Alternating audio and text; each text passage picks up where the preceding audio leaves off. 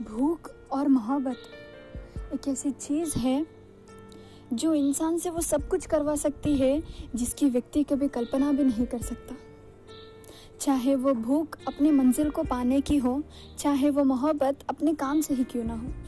हाँ ज़रूरी नहीं है कि भूख सिर्फ़ खाने की ही हो और मोहब्बत कोई व्यक्ति से ही हो। भूख हमारे मंजिल को पाने की हो सकती है और मोहब्बत अपने काम से भी हो सकती है। तो जानिए आपको भूख किस चीज़ की है और किस चीज़ से आपको बहुत मोहब्बत है अपने काम से और अपने लक्ष्य से।